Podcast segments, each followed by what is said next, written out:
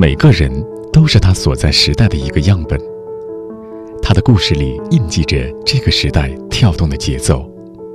一个人，两个人，三个人，很多人，我们在这里听见他们的故事，一起读懂这个时代的脚步。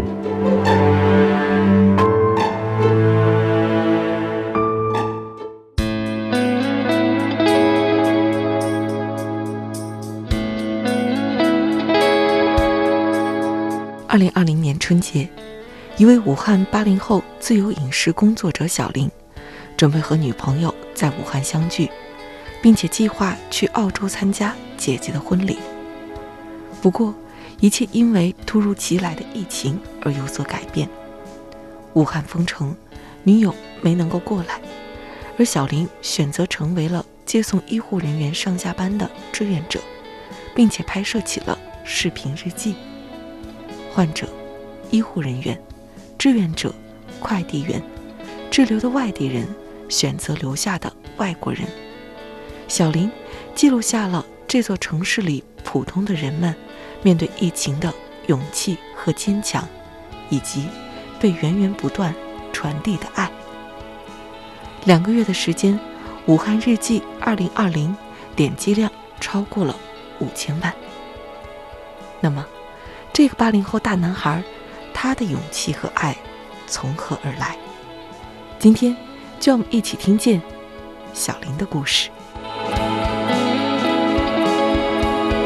今天是二零二零年一月二十三日，小雨有霾。随着新型冠状病毒持续从武汉向外界传播，武汉市决定从今天开始封城，暂停所有公共交通运营，关闭机场、车站以及高速所有离汉通道。今天是一月二十六号，封城的第四天。呃，今天我有一个朋友加入了我的拍摄队伍里面，这样的话我就不需要开车，我就可以呃专心的去拍摄了。嗯，我们现在准备去呃雷神山，就是要即将要建设的第二家收治医院，我们要去那里看一下是什么情况。今天是封城的第七天。昨天我在家休息了一天，从昨天开始天气好转了，出了太阳，而且今天天气变得更好了。我看到现在街上有有一些人出来在活动了，我觉得这是一个好的迹象。今天是封城的第五十天，如果你现在问我这场疫情结束以后最想做什么事情，我会毫不犹豫地说。把头发剪了。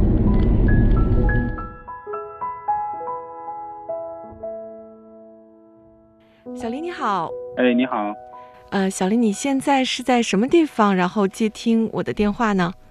呃我现在正在家里。最近武汉的天气怎么样？最近武汉大部分时间都很晴朗，天气很好。那这两天你有出门去拍摄吗？呃，头几天对，头几天还有出去拍摄。特别想问，就是第一天的时候说封城，你就拍了视频，然后那个时候第一天怎么就会说想到说我要拿着这个摄像机，我要去记录一下呢？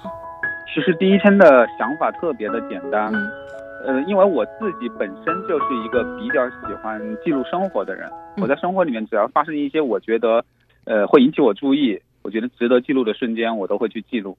然而，在武汉发生封城的这样一个特别重大的事件，对于我来说，那么在这个事件里面，一定是会有发生很多事情，有很多值得记录的瞬间，不管是那些人还是事。我平时也是一个影视创作者嘛，作为一个影视创作者，我就就决定要去拍点什么，记录点什么。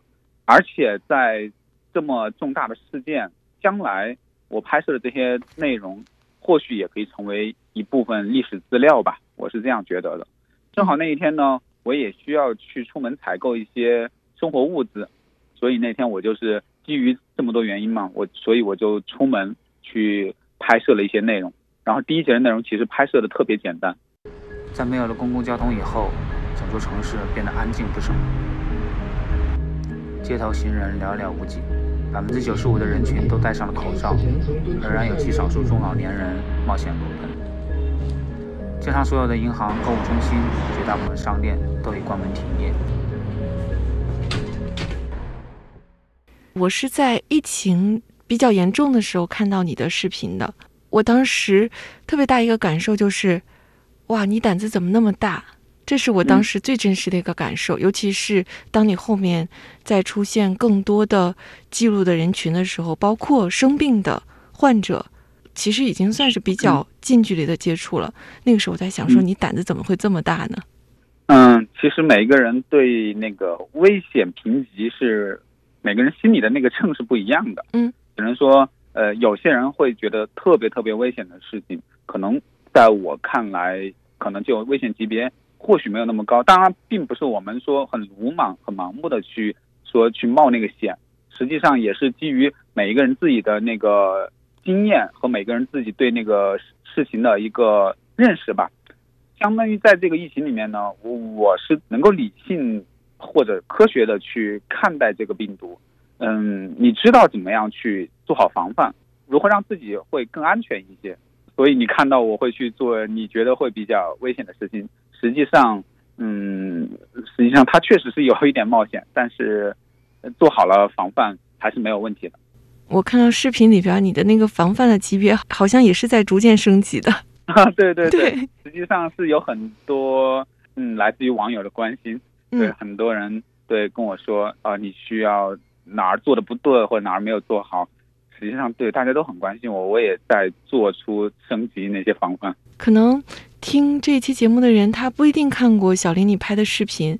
简单介绍的话，我觉得这个视频给我最大的一个感受，一个是真实，因为它真实的记录了武汉在疫情整个过程中的一个发展。第二个，我觉得是它有特别多元的视角。小林为什么会用这么多元的一个视角去记录这件事情呢？首先，我所所有拍摄的这些视频里面，他们都是以人物为主的，嗯，我都是在不同的角度记录着不同的人群，因为所有的这些人，他们是这场疫情中的经历者，每个人都面临着同样的一些嗯困难，不管是生活上还是在。各种方面吧，所以我希望是能够从不同的人物去展现这场，从他们的角度去展现这场疫情是一个什么样，以及大家是如何在去面对这场疫情的。我印象特别深的是在，嗯，其中有一期是讲一个志愿者妈妈，她好像有三个孩子，对，然后但是他一整天都在忙碌，就是去配送各种物资，然后把三个孩子放在家里边。呃，当时你接触到这些人的时候，你会是心里边什么样的感觉呢？我记得那天我是下午跟拍他去送那个物资到社区医院，我是在拍摄的路上，我也才知道他是有三个小孩在家里面，所以当时我也特别的惊讶。所以呢，我在车上我就也问过，我说为什么你家里有三个小孩，你还愿意出来去做这样一份有有风险的这样的一个事情？这个在做这种志愿者。他说：“首先，他说他的小孩很听话，他教育的很好。第二呢，他觉得他作为一个年轻人，身体特别好，他平时一直有锻炼。他觉得，嗯，这个病毒其实也就是考验人的那种免疫力。他觉得他是，嗯，他觉得他身体是很 OK 很好的。然后，所以他觉得，嗯，应该站出来去为这座城市做点什么。再一个就是他身边也有很多志愿者，可能大家就有相互的影响。”所以他决定出来，利用每天就是从大概中午出来，就去做这样的一些事情。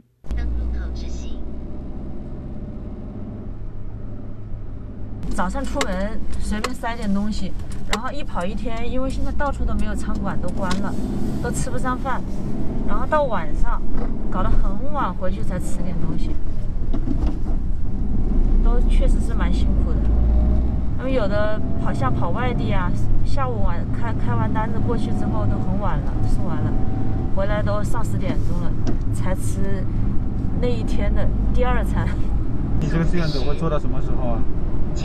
做到武汉安全为止啊，防到武汉市整个全部都恢复正常状态为止。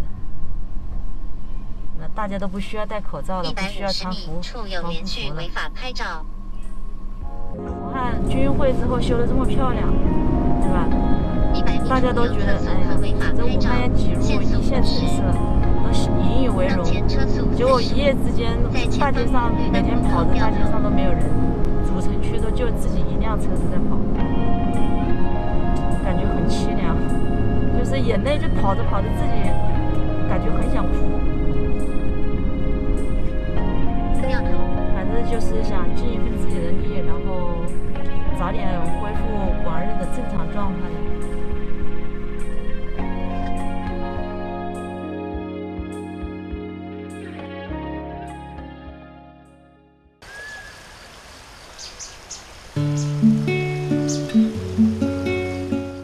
你好，我是钟芳。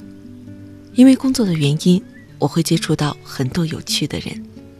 他们的人生经历各有不同，但他们都有梦，是这个时代中生命的舞者。我喜欢他们，想要把他们的故事讲给你听，于是就有了听见。听他们的人生故事，让我们一起成长。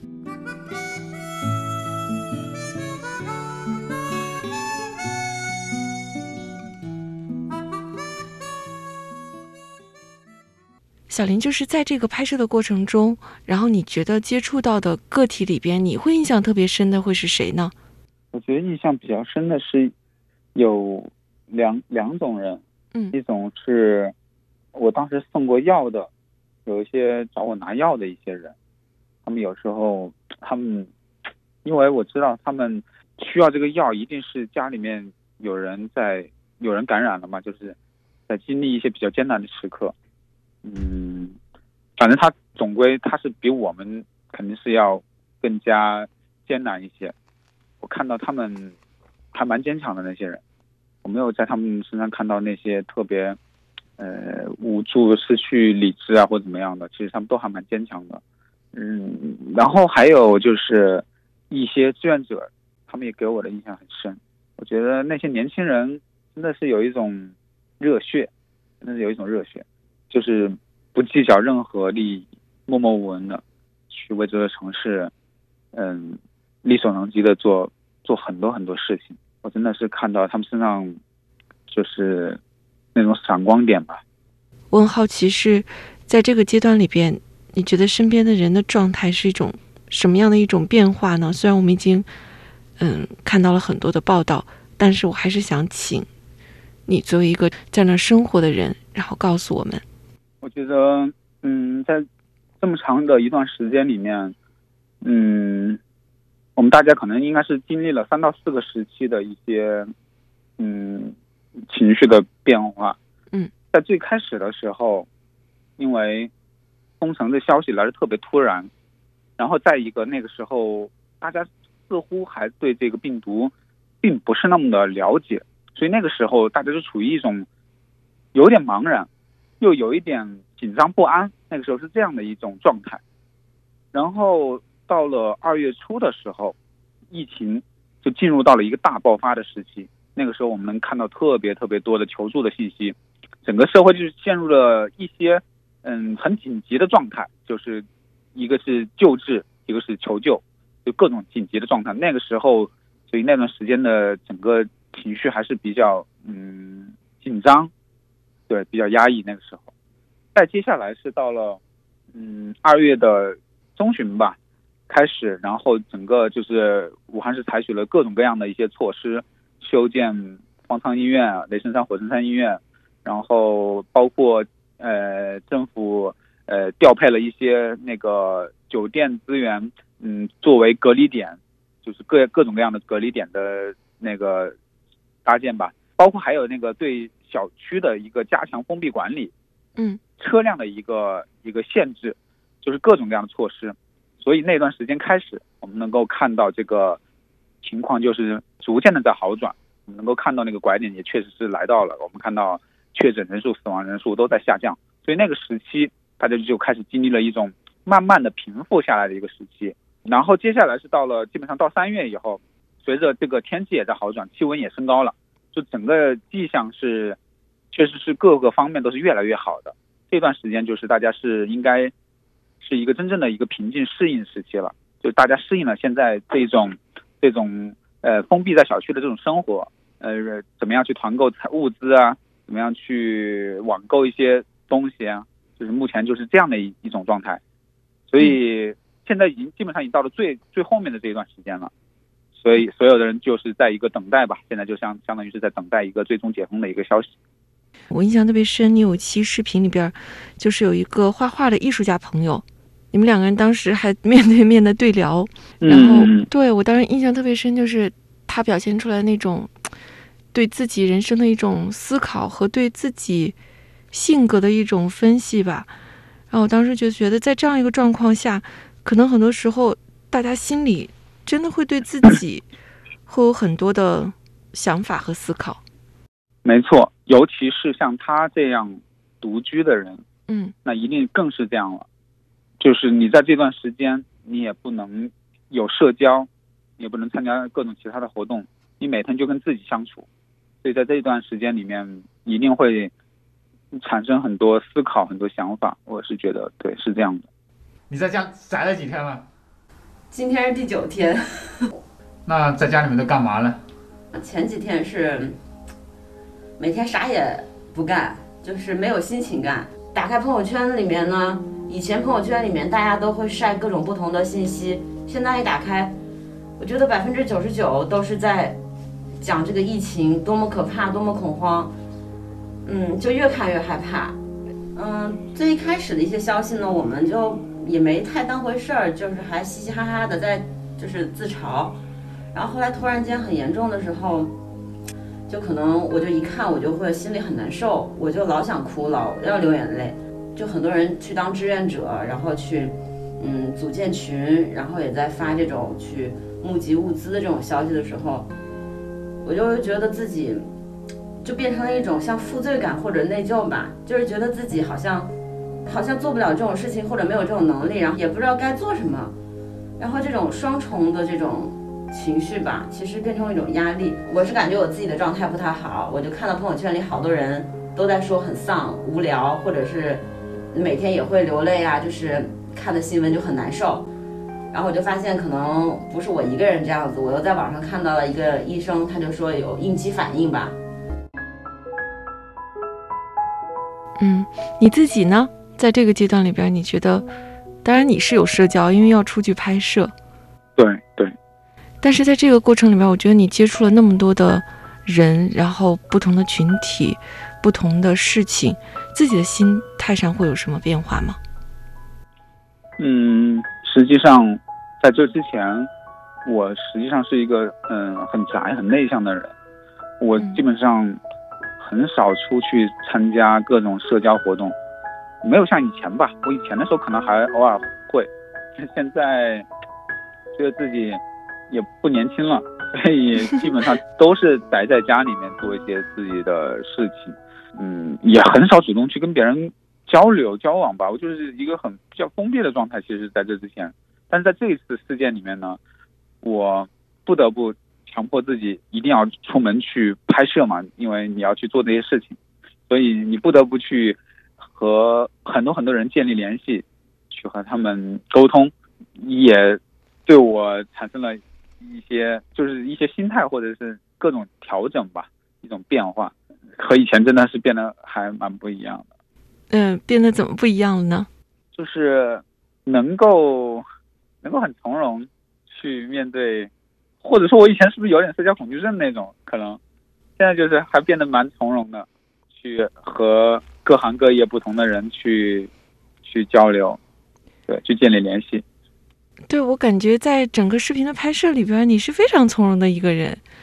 因为是这样的，我呢是那种我在做自己特别热爱的事情的时候，我是很就是很沉沉在其中的，就是很很专注的。我在做那个事情的时候是这样的，我特别专注于自己做的事情，就可以很忘我了。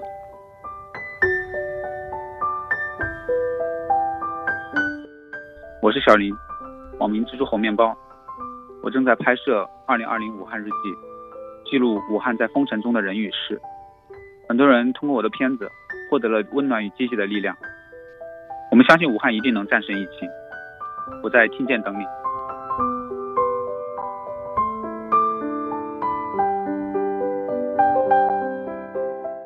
就是在这个拍摄过程中，我们看到了特别特别多的视角，从患者、医生、普通的市民、志愿者、快递员、滞留在武汉的外地人，还有选择不离开的外国人等等等等，这么多的视角，小林，你是怎么样去想到这些不同的视角，然后最终又是怎么去实现了它的呢？实际上，这些选择它不一定是来自我想要拍什么就一定能拍什么，嗯它是来自于我作为一个武汉本地人，嗯。我能够接触到哪些人，我认识哪些人，或者是我身边的朋友认识哪些人，实际上是这样来的。嗯，我，嗯、对，你看我也有很多期我我也在拍我自己的朋友嘛，然后有一些其实有一些其他的呢，通过我自己身边的朋友，他们来帮我推荐介绍有哪些可以拍的，实际上是这样。毕竟啊，毕竟我不是一个媒体，如果我是媒体的话，那我就有很多资源，我可以去跟谁谁谁建立联系，对吧？所以我并不是一个媒体，所以就导致我只能拍和我一样的这些呃生活在这座城市里的其他那些普通人吧。我看到三月九号的时候，你发的微博说，最近有点疲于生产武汉日记系列了。一个是时间拖得太久，第二个是一个人拍摄在家剪辑，久了会丢掉感觉。当时嗯我看到这个的时候，我是写了一个问题，我说小林还会继续做下去吗？但是当然，这个发出提纲到我们现在采访已经过了一段时间，我看到你的武汉日记还是在继续。是的，因为我也知道有很多人还是很关注关注武汉，然后嗯，他们当然也有很多人很想希望看到我继续做下去，所以对，所以我其实我我做的动力也也是在于我是否有拍到我特别感兴趣、特别热衷去去拍摄的那些对象，我只要遇到那种我首先就是我自己这边觉得特别好的那种题材内容。那么我做起来，我就会很用力的去做，就是很有感觉，就是我说的很有感觉，对，所以我在整个做的过程中，我很顺畅，也很也很开心吧，就是就是在做的过程中，嗯所以我还会，对，只要有这种感觉，我会一直做下去。其实我知道，在这个疫情的这个阶段，这个春节本来你是打算要去，应该是澳洲吗？参加姐姐的婚礼。嗯，对对对，是的，对，但是很糟糕的是缺席了。是的，呃，我姐的婚礼就在今天。本来我们原计划是今天去澳洲参加她的婚礼的，但是因为现在这个事情我们去不了了。现在我只能在家里面跟她进行视视频的连线。现在请大家起立欢迎新娘入场。这是一场简单而又温馨的婚礼，大家都很开心，我也是。小时候，我们俩经常为争抢电视机打架，我从来都不是他的对手。长大以后，由于分隔两地，彼此关系反而疏远了不少。但他是家里最了解我的人，一直都很关心我，我也不太会表达情感。祝你们永远幸福。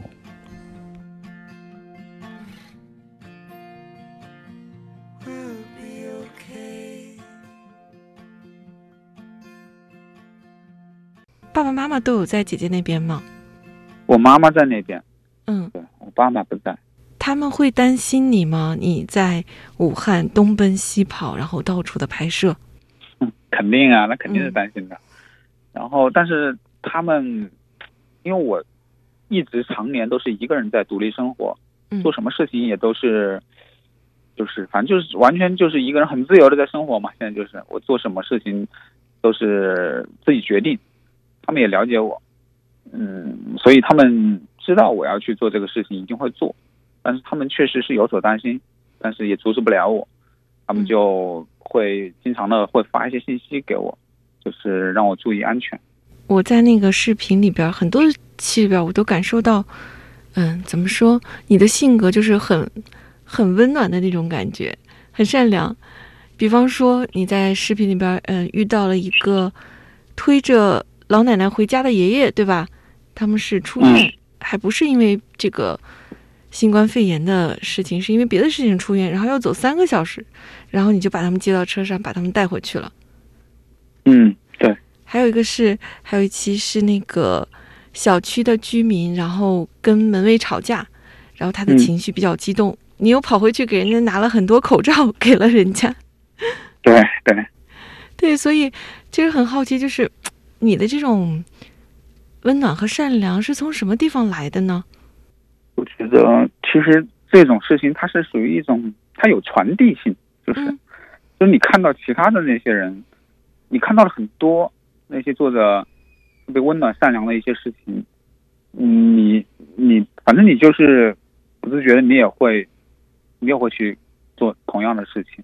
我觉得这是一种相互传递的力量吧。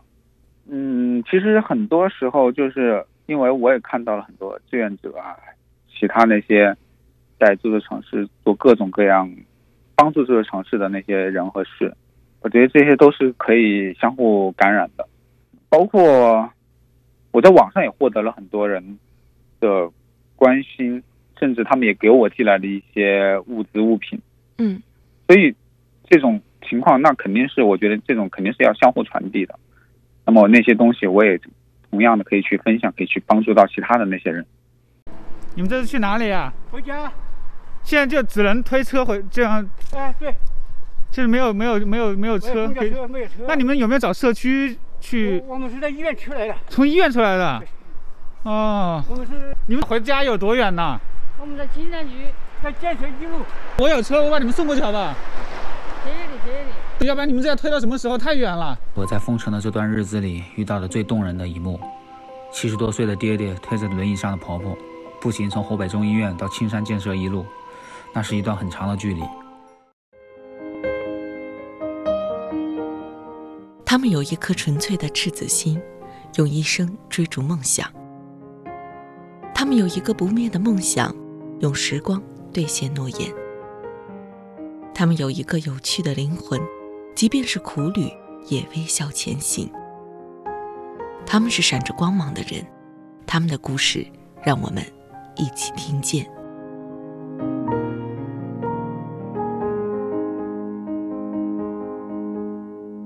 你是出生在武汉，对吗？对。武汉在你的印象中是一个什么样的城市呢？能给我们讲讲吗？嗯，武汉这座城市，我是觉得它还是蛮有历史文化底蕴的一座城市。武汉的水很多，然后武汉也出了出现了很多文人吧，一些艺术人才。因为我自己做的事情也和文化艺术相关。所以，但是这座城市的人呢，它是一座非常有性格的 一座城市。然后，我觉得这个城市是，因为这个人的性格特别突出，他让这座城市很有烟火气。武汉这座城市的人特别的实在，然后性格很直爽，脾气很火爆，这也是 很多人认为的。嗯嗯，看到看到不爽的事情，嗯不呃就是看不惯的事情，一定要把它呃要说出来。就是这种，就是哪怕要跟你吵架那种，就性子就是这么直。但是在这次疫情里面，会让人看到他们的另一面，嗯，就是这种骨子里的那种不屈服、坚强。我是看到了他们的另一面，很团结。在这一次事件里面，武汉人真的很团结。那小林，我们再花一点点时间讲一讲疫情之前的小林过着什么样的生活。然后我翻了一些你以前的微博，我看你组建过乐队。然后很喜欢看电影，然后乐队还会去巡演，拍了很多的旅行的 vlog。所以在之前的是一种什么样的生活状态呢？嗯，其实之前我一直就是一个还蛮按，就是按自己的方式去生活的人。嗯，就是就还蛮自由的吧，去做乐队呀，呃，去旅行啊，对，就一直是按照自己喜欢那种方式在生活。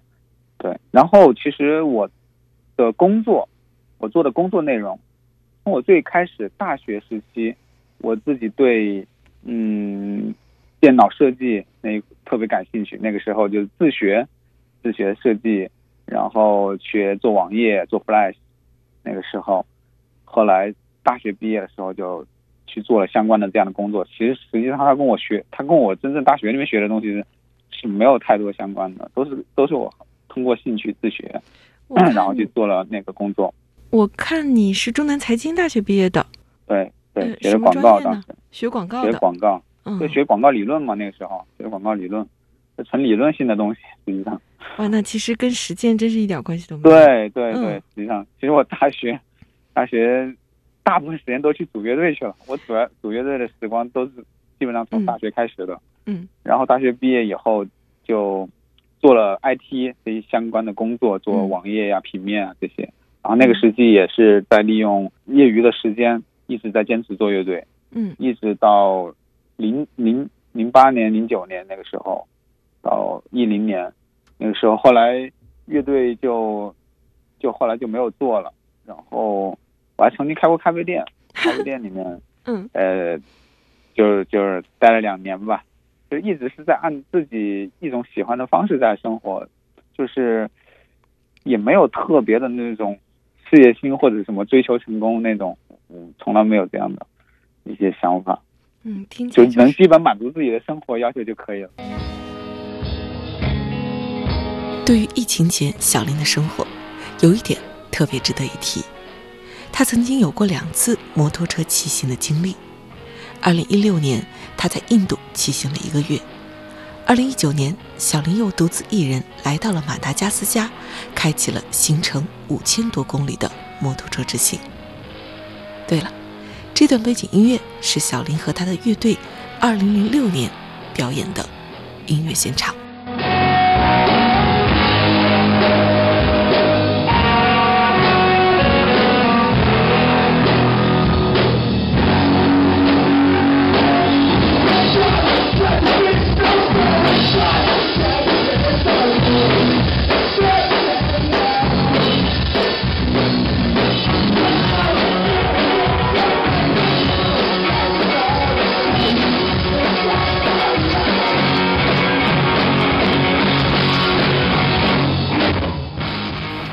你是一九八二年生人，大概是过去两年的时间里边，然后我们这个节目采访了二十多个八零后，然后每个人我都会问他们一个问题，就是你怎么看待你所在的八零后这个群体？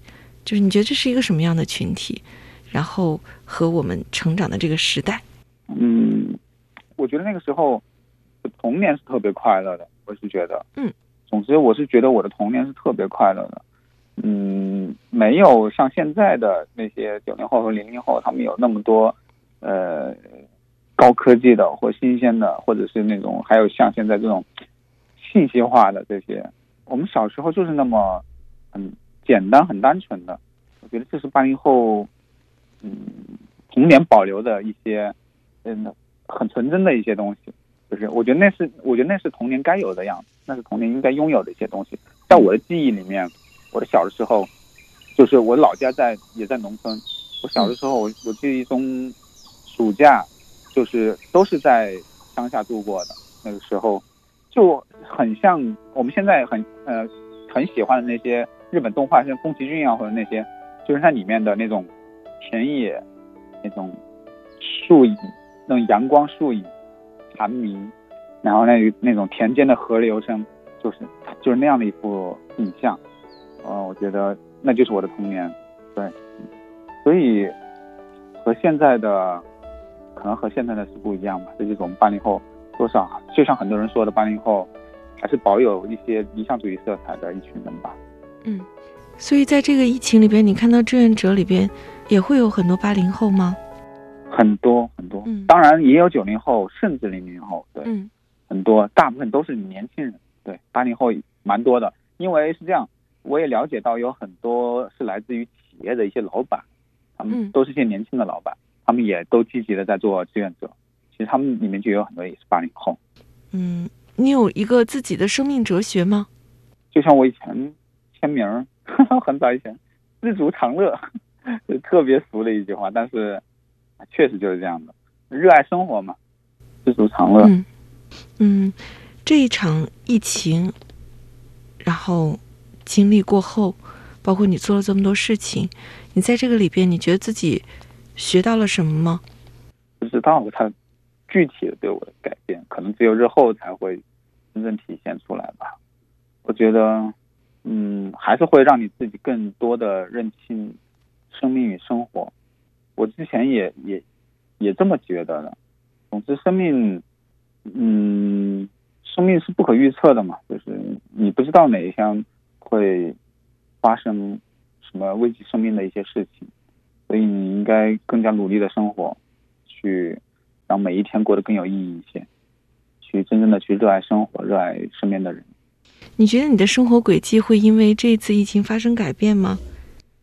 嗯，您可能会吧，因为最近，呃，特别多的有一些公司，包括有电影公司什么的，嗯，都有尝试来跟我联系什么。我觉得或许真的会有有一些改变，这是我之前没有想到的。嗯，对。但是作为我自己来说的话，嗯，我是没有想过要去，呃，因为这个事情而发生什么改变，而是可能会有被动性的会有些，对，有一些事情会会发生改变。就是在视频里边，我记得你好像问过一个受访者一个问题，就是疫情终将结束，这是你的原话。你的第一件事情想好了吗？想好了吗？嗯。其实上次我说的是去理发嘛，嗯，但是我已经理发了。呃，怎么理的呢？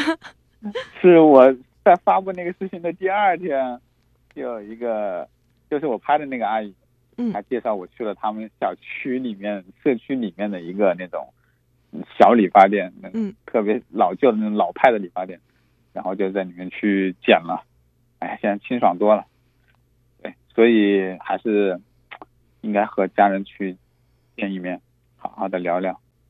其实，在你跟我说，嗯，小时候成长的情景，包括你说在上大学的时候组建乐队的时候那些场景的时候，我就觉得好像回到了一个呃五彩斑斓的武汉的感觉，就是那个才是一个城市应该有的样子。没错，没错。对，现在樱花也开了，然后天气也变好了。